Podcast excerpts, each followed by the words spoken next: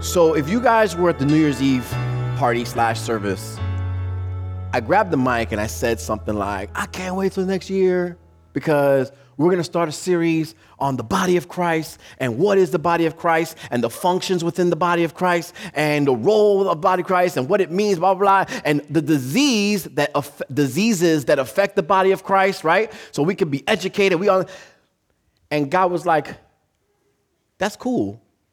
I like that. But there's a time for that, and the time is not at this moment. And he kind of like began to disturb my spirit, if I want to say, right? And um, it started in Mexico, I think, because if you guys know, I went to Mexico with my family to catch a little break. But I was out there and staring out into the ocean. I felt uncomfortable about something right? And at that moment, I have to say, I was comfortable. I was comfortable. I was relaxed. I was enjoying the sun and the water. But something made me uncomfortable, and I didn't know what it was. I'm like, why? I shouldn't feel guilty to, to go out once every two years. That's what it's been like, right? You know, to, to, to take a break. But it wasn't that. It was God showing me how uncomfortable He is with the church being so comfortable. And, and, it took me some time to get to that point because I didn't know why I was uncomfortable because I didn't, I was like, I got he, he tells us to take a Sabbath. He tells us to, to, to, rest. So there's nothing wrong with that. And then as, the, as I came back and I started speaking with individuals and, and meeting with some people, I was talking to Sister Carmen this week. And Sister Carmen, this was the icing on the cake. I was talking to her and First of all, if you've never spoken to Sister Carmen on the phone, that will lift your spirits quickly. She is a motivator and encourager, and she is on. So I was talking to her. She's like, "And Pastor, you know what?" She goes, "I was, I had a dream the other day." And she goes, "The dream was that God took me to the doors of the church, and He told me to open them and to tell Him what I, what I see. And when I opened the doors, I saw the people asleep." So,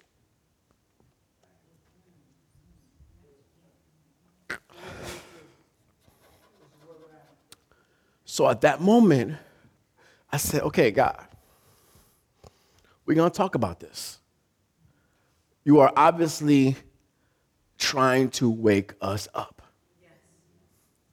And so today is week one of a series called Wake Up. And um, I really the, the, the whole series is a series really that's coming from my heart with love. Um, but I believe it's something that it's, it's a timely message for the church, for the church. Um, I mentioned yesterday, you won't know that you're asleep until you wake up. You ever fall asleep on the job? You, you don't know you're sleeping until your head does the neck break, right?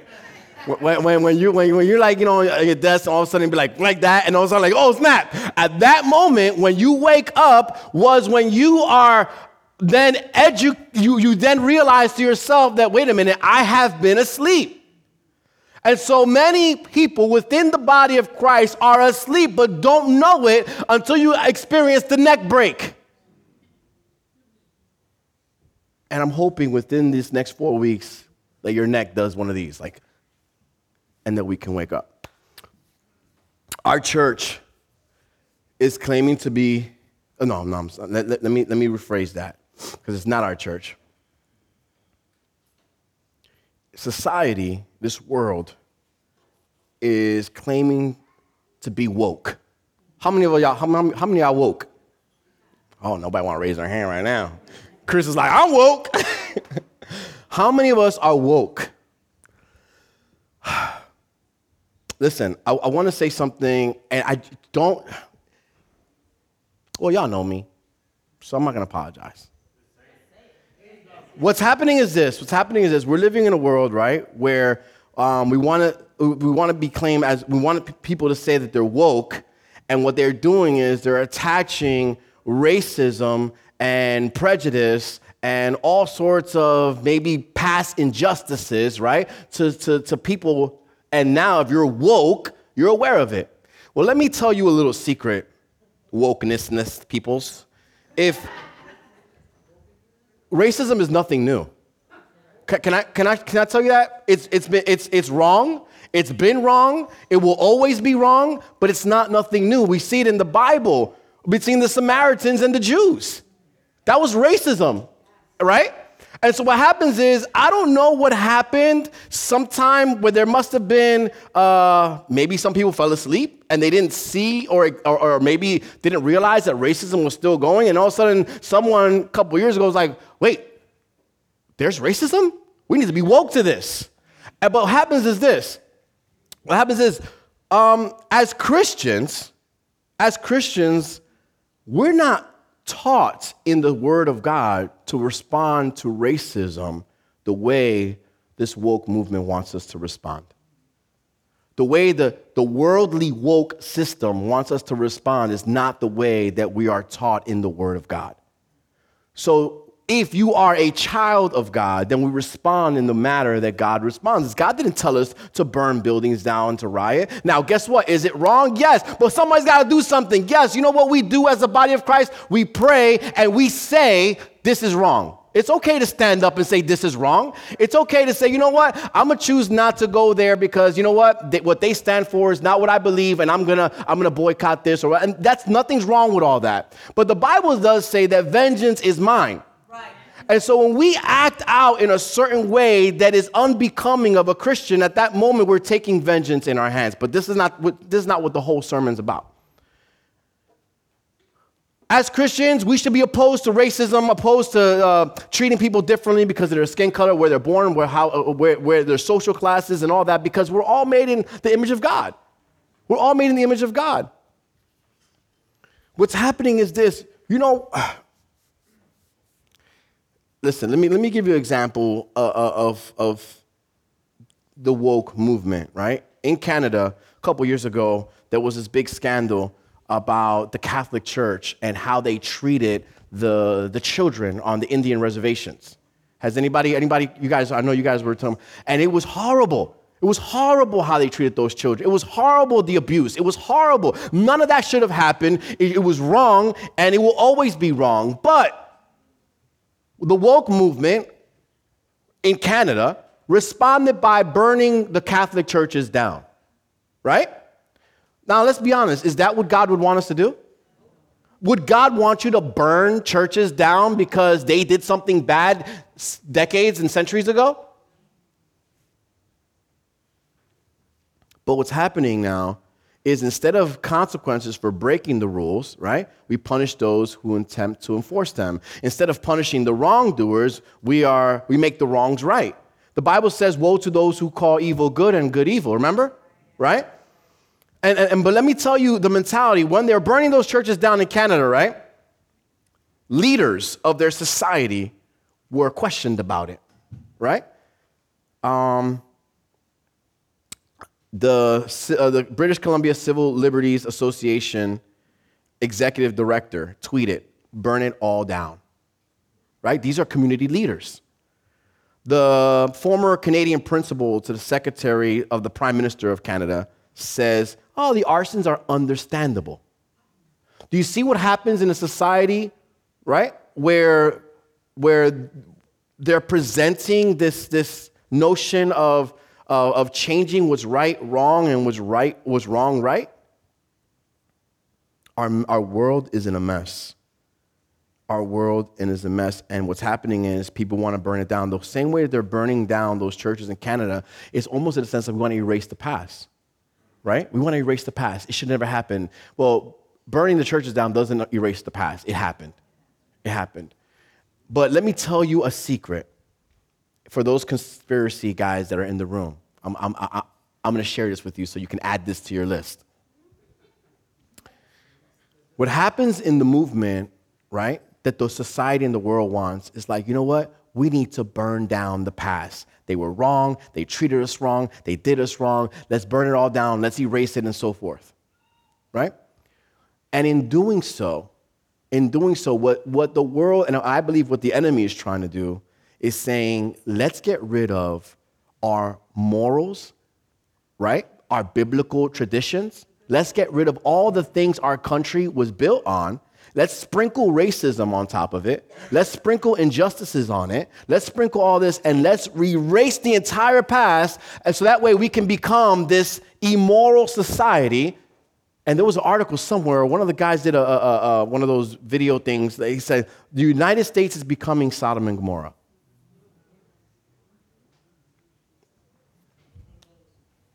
So, although we're not burning down churches in America yet, right?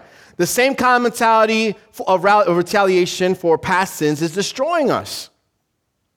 I believe that a lot of this insanity is a direct result of the church falling asleep. You know, it's easy to sit back and blame the government. It's easy to sit back and blame society and communities, but what is the church doing? We are just like Eutychus in Acts chapter 20, sitting there. If y'all don't know who Eutychus was, it was a guy sitting on a window sill, a high window sill. And instead of listening to the messages of the gospel, instead of mis- listening to the message of hope, instead of listening, you know, to the message of repentance, we doze off when we should have been paying attention, and we fall asleep. If you guys don't know the story, he fell asleep and fell out the window.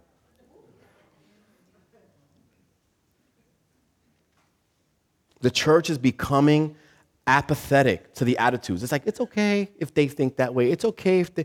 We're becoming apathetic to the events, to the problems of the world. Maybe it's because we're afraid of bringing attention to ourselves. Because some of y'all don't like attention to you. I get it. I just like to be in the background, Pastor. I hear that for like 70% of y'all. I like to be in the background. I'm like, okay. We got a church full of backgrounders. Maybe it's because we're afraid of making enemies, which, by the way, nobody likes enemies. Maybe it's because we're afraid of being persecuted, or maybe it's simply because you're afraid to stand up for what is right. Are you afraid to stand up for what is right? Because it's real easy to stand up for what is right when you are part of the mob. Right? Mob mentality, Mob courage? Come on, you know how it was in the schoolyard growing up. If you by yourself, you ain't gonna fight nobody. But if you with all your boys, like, yeah, what's up? Let's do this, let's do this. You're gonna, you're gonna, you have this all of a sudden this boldness and this courage and all this stuff because you know you're not alone. You know that if one swing starts happening, it's a brawl out there, and the chances of you getting really beat up are a little less because you got some help. But if it's you by yourself, you, some people are not as bold. The church is asleep and we need to wake up. Not so long ago, um, the, the rationalism movement, you know, making sense of things. Let's make sense of things. Um, sw- um, swooped in, um, in, in America, right? And what it began to do is this rationalism began to grow, and our church uh, faithfulness and spirituality began to decline because people wanted to bring science and logic to, to everything to make sense of everything. Well, if you bring science and logic to it, then you're removing faith from the equation. And God calls us to be a people of faith.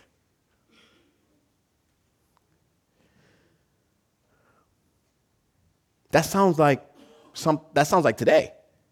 But what I'm describing happened in the 1700s. There was a movement of rationalism in the 1700s where it was all about logic and science.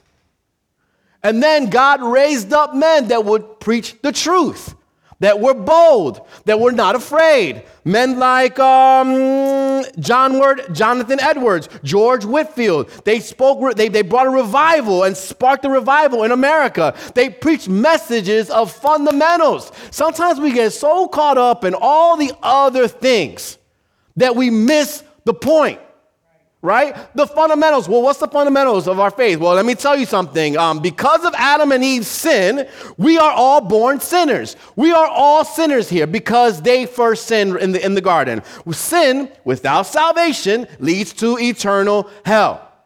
Right? That's a, found, that's a foundation. That's the foundation. That's the truth. Right? All people All people can be saved, not just a select people, not such a group or this. All people can be saved if they confess their sins to God, seek forgiveness, and accept God's grace. All people can have a direct and emotional connection with God. You don't need a priest in the middle. You can have that for yourself. You could talk to Him for yourself. We need that kind of awakening in 2023. We need it. We need that. The church needs to wake up, and the time has come. I want us to turn to Romans chapter 13, verse 11 to 14, and we're going to read this verse every week for the next four weeks. And um, it says, This is all the more urgent for you know how late it is. Time is running out. Wake up, for our salvation is nearer now than when we first believed. The night is almost gone. The day of salvation will soon be here. So remove your dark deeds like dirty clothes and put on the shining armor of right living. Because we belong to the day, we must live decent lives for all to see don't participate in the darkness of wild parties and drunkenness and in sexual promiscuity or immoral living or in quarreling and jealousy. You know what got me with that one verse? You read this, right? And you, you see like drunkenness and sexual promiscuity and immoral living, and then you stick in jealousy right after. They're like, oh my gosh, is that in the same circle? Is that in the same list? I don't mean, he put it there. Instead, clothe yourself with the presence of the Lord Jesus Christ. And don't let yourself think about the ways to indulge your evil desires. Wake up, church. Wake up. Wake up from our slumber because time is running out. Every day is a day closer to the coming of Christ. Oh, but Pastor, people have been saying that for the last 30, 40, 50, 60, 700 years. And guess what? 100 years ago, when they would wake up, that was another day closer to the coming of Christ. And if you guys are into like end prophecies and end time stuff and this and that, you know what? You will see that some of the things that are in the book, in the Bible, that prophesy the end of days are already being fulfilled. I'm just saying. I'm just saying. The truth is, we need to wake up.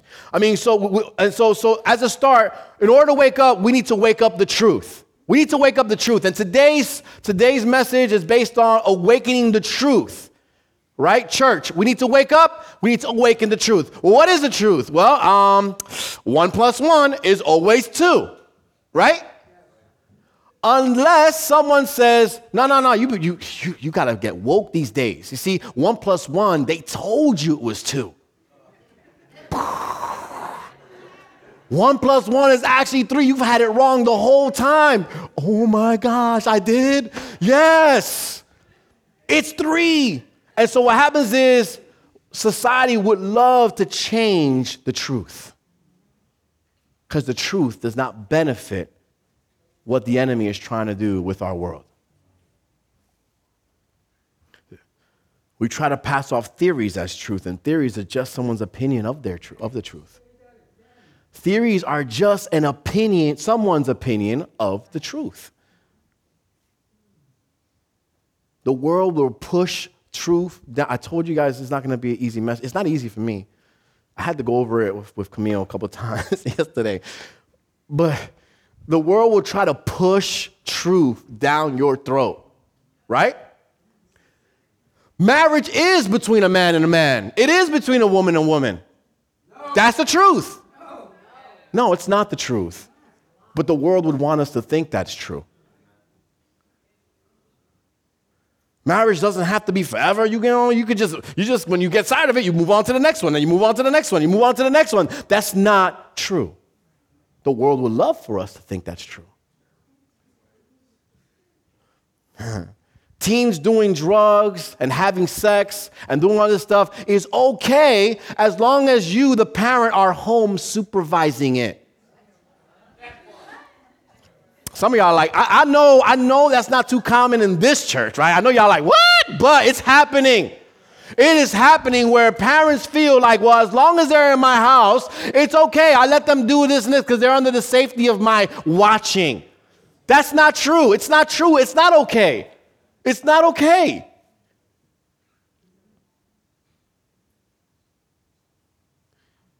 There can never be unity amongst races and culture. That's not true. The world wants us to think that's true. That is not true.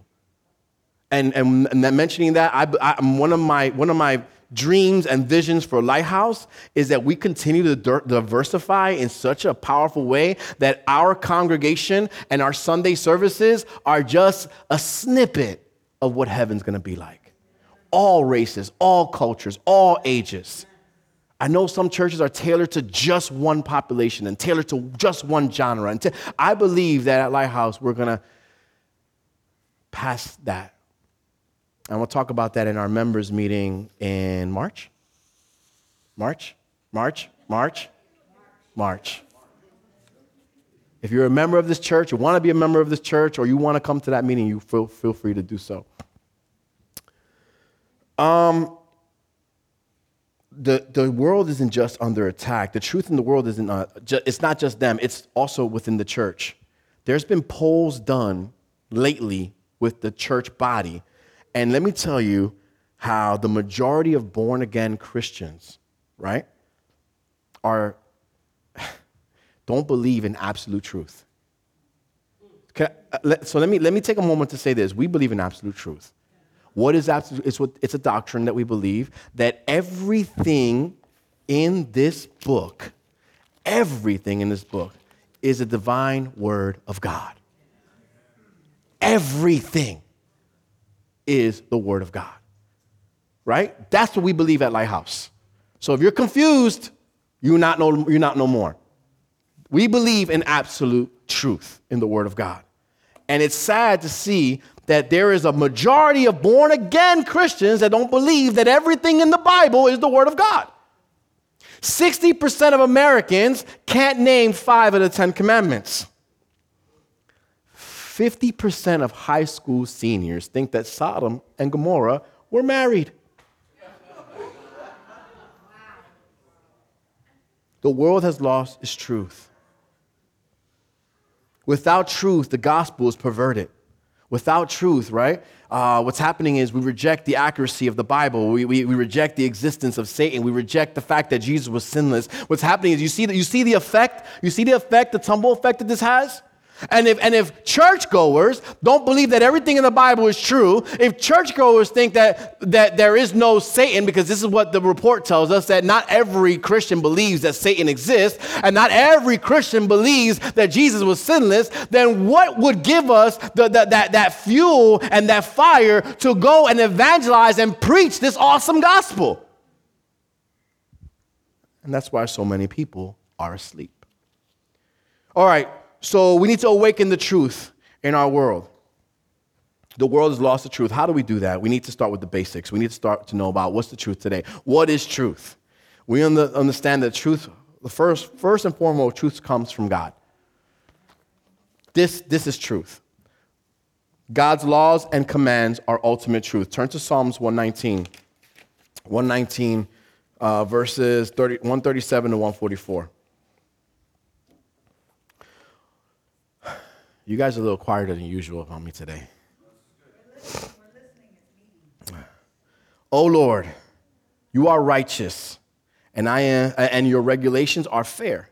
Your laws are perfect and completely trustworthy. I am overwhelmed with indignation, for my enemies have disregarded your words. Your promises have been thoroughly tested. That is why I love them so much. I am insignificant and despised, but I do not forget your commandments. Your justice is eternal, and your instructions are perfectly true. As pressure and stress bear down on me, I find joy in your commands. Your laws are always right. Help me to understand them so I may live. You know what? That verse 144 should be a memory verse for, some, for all of us. It should be a memory verse for all. We should say it every once in a while. Lord, your laws are always right. Help me to understand them so I may live. If we want to know the truth, we need to know God's word. We need to know God's word. Um, I'm gonna speed up a little bit because I want to get to some other points, but uh, there was a time that monks and nuns were a big thing, right? Remember back in the day, there was a lot a big movement with monks, and in the medieval times, the, they had the uh, what they call it, the Benedictine monks and nuns, and they would they, they really took Paul's words of uh, praying without ceasing to heart. They would pray all the time, and what they would do is they would focus on the book of prayers, which is the book of Psalms. And so what they would do is these monks and nuns, their first assignment. So let's say Luce was like, uh, well, no, a bad example. A bad example. You married already. You married already. Um, so Ruby was like, hey, I want to be a nun, right? If Ruby says, I want to be a nun, they'd be like, all right, welcome. Listen, first assignment, memorize the book of Psalms. Not chapter one, not chapter two, all 150 chapters. And it would take some six months to two years to finally memorize the whole thing. But then after they had it memorized, that's what they would do day and night. They would recite the Psalms, they would pray the Psalms, they would speak the Psalms over and over and over again. And yes, some would fall off here and there because not everybody was, you know, and not everybody would do it, but even those that would fall off in their conversation, they, they could not help but quote scripture. Their lives were saturated with scripture, saturated in the truth. And they were the ones that would teach men and women and children how to live, and they were teaching them truth because the truth was from the scripture. I wish we had one ounce of commitment to the scripture that they had. If God's word is the truth, then the only one who brought the word to earth must also be the truth. John 1, chapter 1, I didn't give you guys this one, it's okay. John chapter 1, verse 1 says, In the beginning was the Word, and the Word was a God, and the Word was God.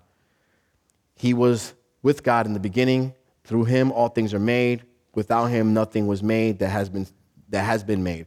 In him was life, and that life was the light of all mankind. The light shines in the darkness. The darkness has not overcome it.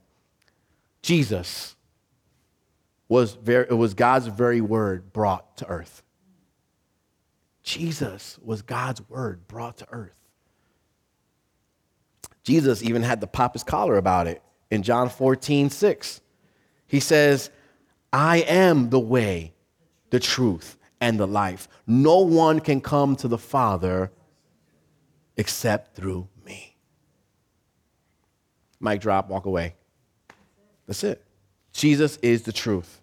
When we wonder what to do, Jesus is the answer. When we wonder which way to go, Jesus is our compass. Jesus is the truth. When you look at our world, what's happening is they're functioning without the moral compass.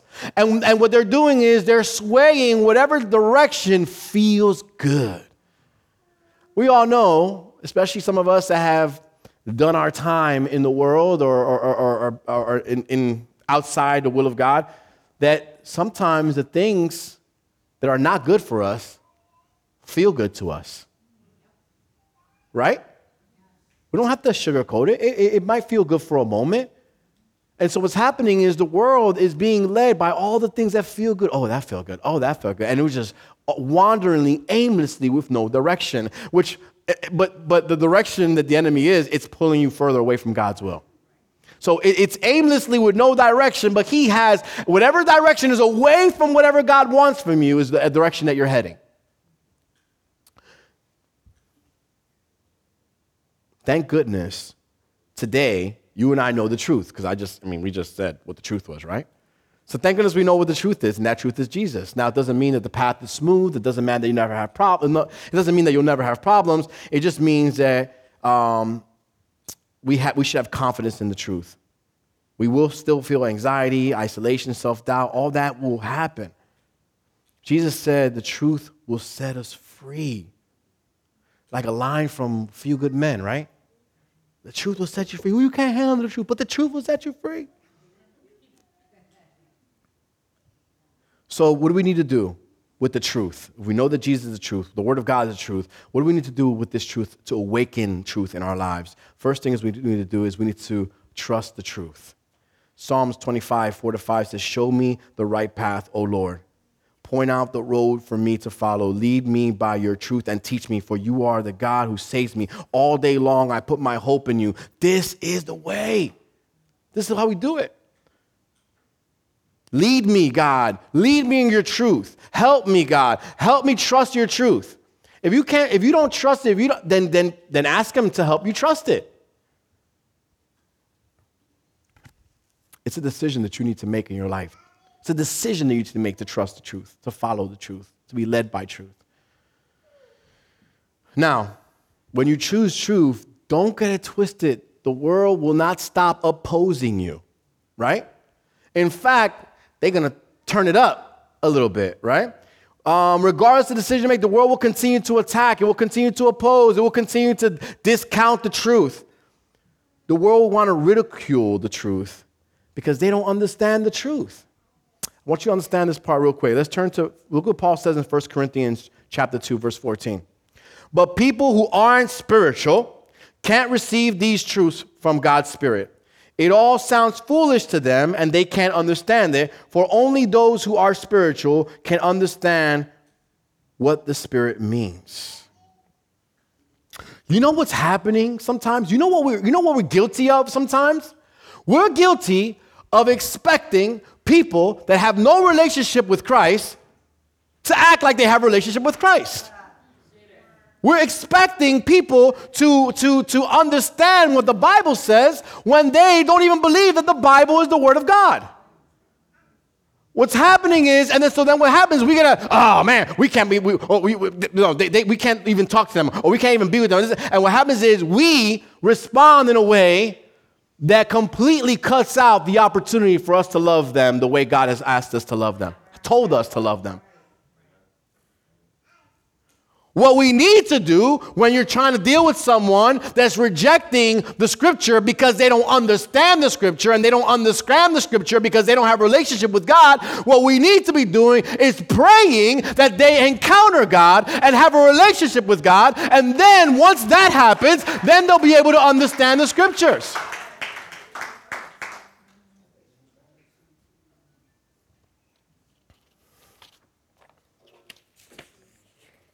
2 Corinthians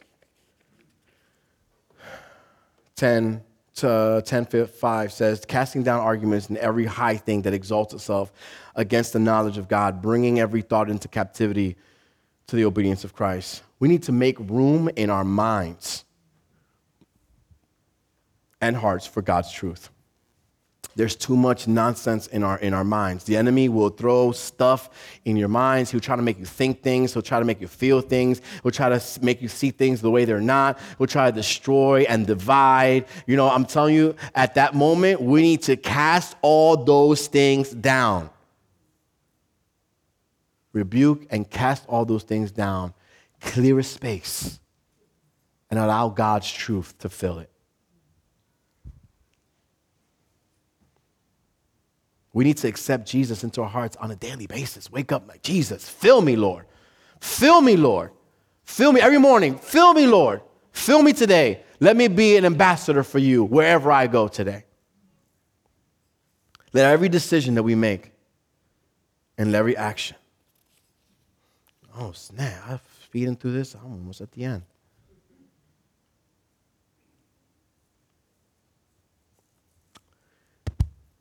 That every decision we make and every action we take and every thought that we contemplate be based and guided by the truth that comes from God and through God. This morning, church, we need to wake up. We need to wake up. There's no coincidences when we serve an almighty God. Do you understand? Let, me tell you something about God. He controls everything. Like everything is controlled by him. There's no coincidence. There's he doesn't he doesn't like blink. Uh, oh, something happened. Wasn't my intention. I didn't mean for that. That doesn't exist. Those, that's, that's the stuff that we encounter. That's the stuff that we go through, right? He's in control of everything. And so when he begins to speak, and somebody says something about, I don't know, I'm feeling, I've been serving God for, for this many years, but I just, I don't know, I feel blah. Right? I've been serving God for 10 years, but it's just not the same. I don't have no passion. I don't have no, I don't have no zeal. When I first got saved, I wanted to tell the whole world about God. I don't remember the last time I did that now. When, when, when, when I first got saved, I mean, I couldn't, I, I couldn't stop talking about it. Now I don't remember the last time I said anything. When I first got saved, I wanted to be in the house of God every opportunity that there was. Now, as long as I go once a month, I'm good.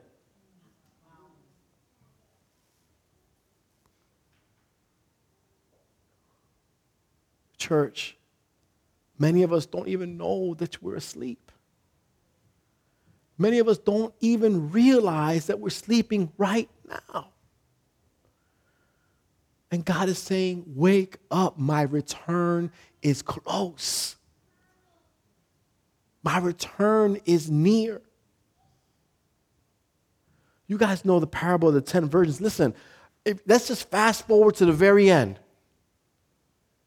Right? The ones that, and when they fell asleep and woke up and were not prepared and had no oil in their lamps, when they ran to the door, does anybody know what the master shouted from inside the house? I don't know you. I don't know you. I don't know you. But wait a minute, I was one of the 10. You, you, you know there were 10 of us. What you mean you don't know me? You know that there were 10 of us waiting for you. There's only five of them in there right now. We out here. I don't know you. There are some people that are sitting in the walls of the church Sunday after Sunday, Sunday after Sunday. Just like the 10 virgins, we're all waiting for the master. There are some people within the church waiting for the return of Christ, but are still asleep. And the worst thing is to hear the words, I don't, I don't know you.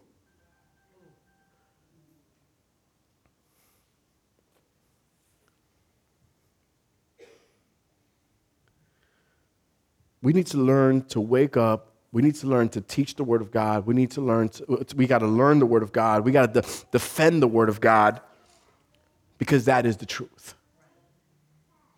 That's the truth. But too often we find ourselves explaining away the scripture. You know what that means, right?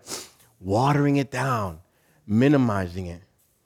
I was talking to Irvin um, earlier this week, and um, I was with Irvin, Veronica, and, and her grandfather, and Irvin was like, eh, "Don't be like, don't be like, I'm sorry, just say it." And I, I get it. I, I, I, I get it. And the reason why I hold back sometimes is not because I'm holding back the truth, it's because I have to be wise about uh, speaking the truth in love. And we're going to talk about that in a second.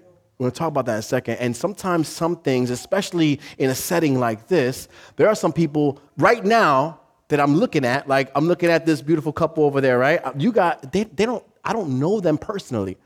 And so if all of a sudden I were to say something like, yo, who is this fool on the, on the stage right there? Like, who's this guy? There's no relationship there.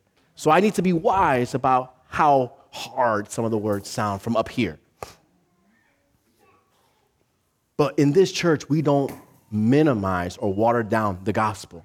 We don't do that. We don't do that, and we won't. But what happens is people do that because they want to make it appealing to all. And so we have some institutions that will say, well, I want to preach it this way so that everybody can come in and then they'll be exposed to the gospel. Well, they're being exposed to a false gospel, is what you're doing. Right? And so you're not helping them anyway. And then we see that, we see the whole, we see this whole feeling pouring out into the world that we live in. Okay, let me tell you an example. This is what society is doing now. You got a race. These children are all lined up. They have a race. Kid comes in 20th place. He's in 20th place out of 20 kids, and he gets a trophy and told that he's a winner. Let me tell you something. No, well, don't, don't boo the kid. Don't boo the kid. But, the, but, the, but this is what's happening. This is what our society is doing. You won because everybody won here. No, you didn't win. You lost, and you lost miserably. You came in last place. Because what happens is this if you just say, oh, it's okay, you're a winner, we don't want to hurt your feelings, this kid takes home his trophy, he goes home, he puts it on there, he looks at it like, yeah, I'm good. Doesn't train harder, doesn't try harder, doesn't try to, uh, to push his body to the limits. And what happens is he gets complacent in where he was at because he was told that that was just fine. And so we're creating this generation of lazy people People that are not striving for more because whatever they've been told that they've done, even if it was below the, the, the bar, it's okay. Oh man, this is not easy. But, Pastor, you their faces. I turned out just fine. I lost a lot of races in my day.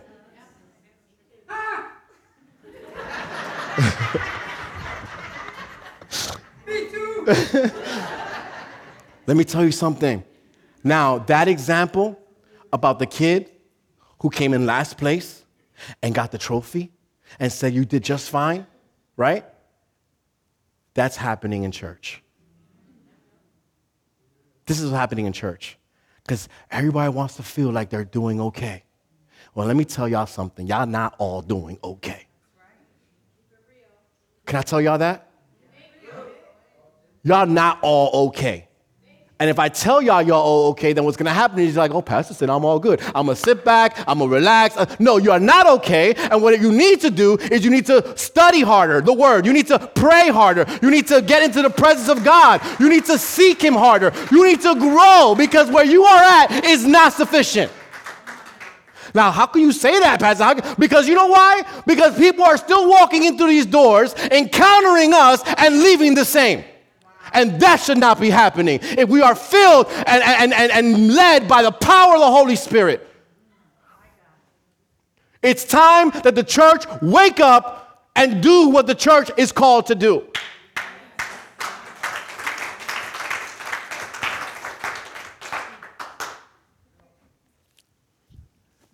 Revelation chapter 22 says, in verses 18 and 19 says, I solemnly declare to everyone who hears the words of prophecy within the book. If anyone adds to them what is written here, God will add that person to the plagues described in this book. If anyone removes the words from this book of prophecy, God will remove that person's share from the tree of life and in the holy city that is described in this book. When we water down, when we minimize, when we change things, we are putting ourselves in a very bad place. It's time to stop explaining and apologizing for the truth. The truth hurts sometimes. I, meant, I made this reference many times about American Idol. I wish somebody would have told some people the truth. Like how you go on American Idol and you don't know how to sing, but you think you do. Like your parents lied, your mom lied to you, your dad lied to you, your siblings lied to you, your best friend lied to you. Everyone lied to you because you stood up in line because someone told you that you could sing. And so that you sign up for American Idol and then you become some meme on the internet for the rest of your life. but in Ephesians 4 15, Paul tells us to speak the truth in love. Because remember, he said first, his, the greatest two commandments is to love me with everything above all, and the second is to love others. Right? And so when we tell the truth, we say it with love. Nada's working on it. She working on it. Oneda, right? You working on it? Telling the truth with love. You working on it. She, she got she better now than she was four months ago. I'm gonna tell you that. And she but she gonna still tell you. She, she's working on it. God sees the progress, He sees it. Understand that the world will not change. Understand that uh, these are evil days. The world has hardened its heart to the truth. Its heart, the heart is hardened to the truth, and the world and and by uh, and and And evidence is uh, the philosophies and the worldviews that we see dominating our culture today. We can see it. Persecution will come if we make a decision for the truth. Persecution in this country looks different than persecution in other countries. At least y'all know y'all won't get killed out in the street. Not yet. But there's people in other countries that are making a decision to stand up for the truth, and they know that they could be killed that same day. Those are true G's right there. This morning, this morning, I want to encourage you guys to take a spiritual journey within your own life, guys. Like, really just take a moment and just be like, okay, I know what I tell people, I know how I act, I know how I sound, I know what, what some people may think of me, but Lord, truly show me. All that doesn't matter right now. Reflect, show me, show me the areas in my life that are not right with you. Take some time to examine your own feelings about the truth. If you don't know that this is God's full truth, then let's start there. This is God's full truth. Come to grip with what the truth is, from where it comes from, how we must respond to it. These are all things. We need to wake up as Christians. Guys, I, I don't know how many times I'm, you're going to hear me say wake up in, in the next month, but y'all need to wake up. We need to wake up as Christians. We need to wake up as the church.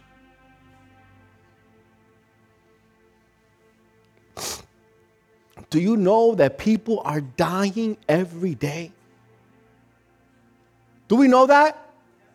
Do we know? People are dying every day. We need to wake up. The church needs to wake up. People are dying.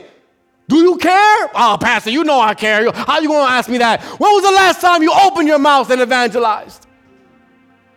Because if you haven't, then are you, do you, can you say you care about the soul of someone that's going to hell? When was the last time, uh, well, Pastor, I don't understand the Bible. When was the last time you invited someone to church? When was the last time you said, listen, I don't have all the answers, and you know what? I'm new to all this, but all I know is that God did this in my life and, and He's changed me. Like, you don't gotta be a scholar to tell people what God is doing in your life. If we say we care, then we should be living lives that reflect that.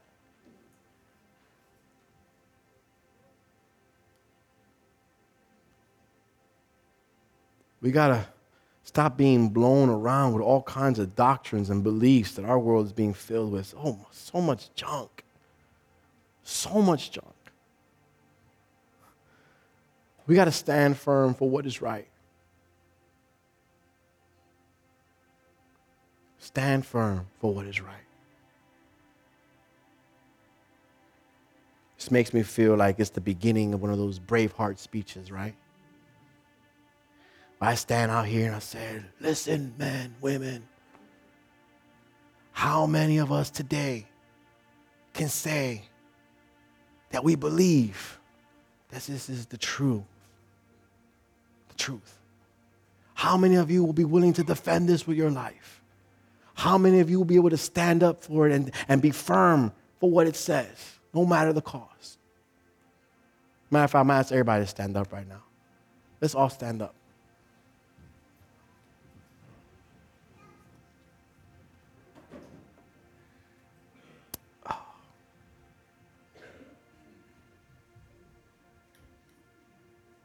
Oh. Can I say, I'm, I'm going to do one more thing.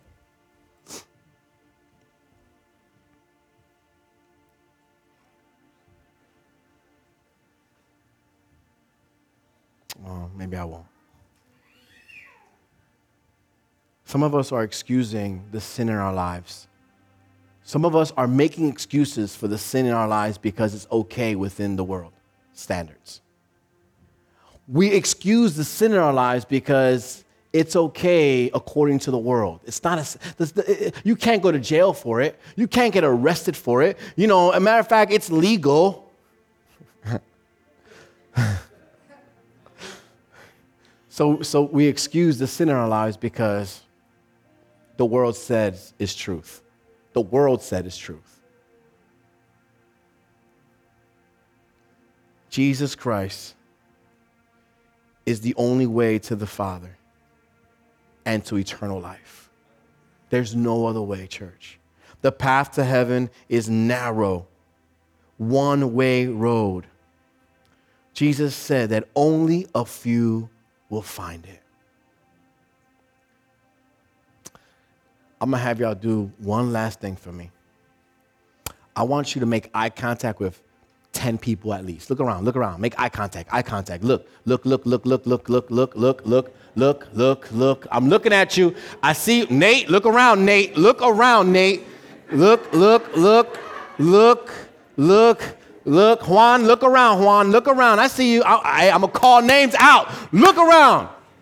Make some eye contact. You guys looked around and maybe looked between 10 to 15 people and stuff like that. Now, I'm going to tell you something kind of scary. Do you know that there's a possibility out of the people that you looked at will not be of the few that find the narrow road? You just looked around and saw a bunch of people. Just because you're in this building at this moment does not mean that you will find that narrow road.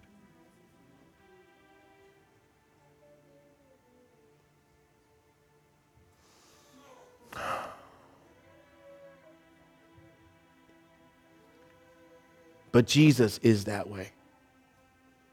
Some of us say, no, but, but Pastor, I, I serve God. I'm, I'm a Christian. You know that. I'm like, yeah, but I hear what you're saying. I hear what your words are saying, right? But your life doesn't show any of that. Your, your, your desires, your wants, your, your wishes, your plans, your, it, has, it doesn't involve God whatsoever. Where is God in your future? Where is His purpose for you in your future? Some of us are so busy trying to get it that we've lost it.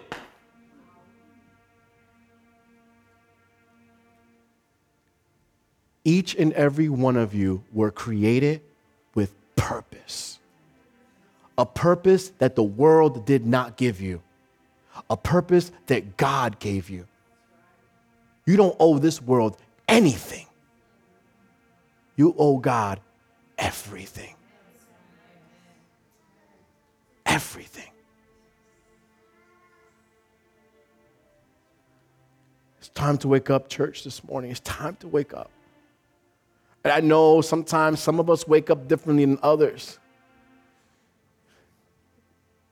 There were seasons in my life that I just, you know how jump out of bed, pew, now it's a little snooze, snooze, one more snooze, phone call. Hey, babe, you up? Oh, yeah, yeah, we up, we up, we're getting ready, we're getting ready.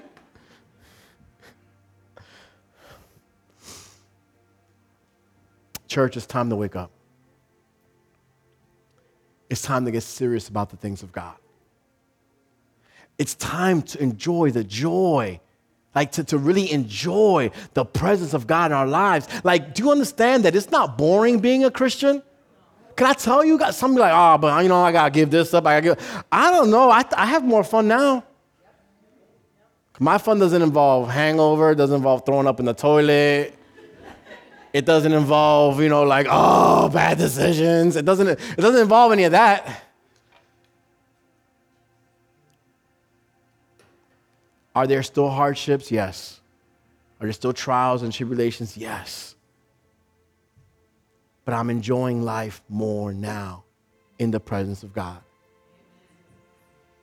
And, and what, what puts a smile to my face is that I'm enjoying life, knowing that every day I grow older is a day I grow closer to one day being in the presence of God. One day I'm gonna be there with Him. Who wants that? We all should. I want to pray this morning. I want to do a call. I want to do I want to open the altar this morning for several things. One, if you have yet to accept Christ into your heart as your personal Lord and Savior, you cannot let another day go by. You are not here for of, of, coincidence. It's not, again, we don't believe in that. It's not just, oh, by chance. No, God brought you to this place. And if you've not given your heart over to Him, it's because he, He's calling you. He's calling you. Today is the day of salvation, says the Lord. That's the first. The first thing is if you haven't accepted Him, please, I want you to, when, when we open the altar, I want you to, to come up.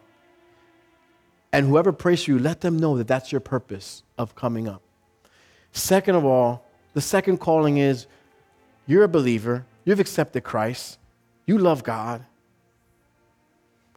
but something's just not the same. It's just not the same from the first time you accepted Christ. It's just not the same, the passion that you once had, that you, that you have currently have now. There's just so much things in life that has gotten in the way. Maybe you don't remember the last time you evangelized. Maybe you don't, maybe you don't speak about your faith at all to anyone.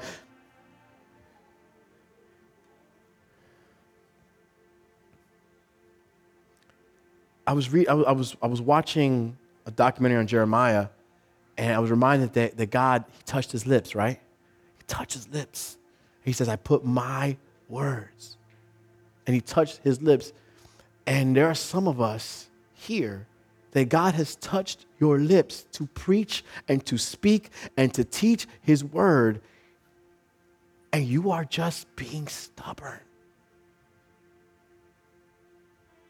You're being stubborn. If that is you this morning, if you're feeling in a rut in your walk with God, if perhaps you once served him and maybe at this moment you're no longer serving him or, or maybe it's some kind of break in your life or some, some circumstances in life we want to pray with you this morning. The altar is open at this moment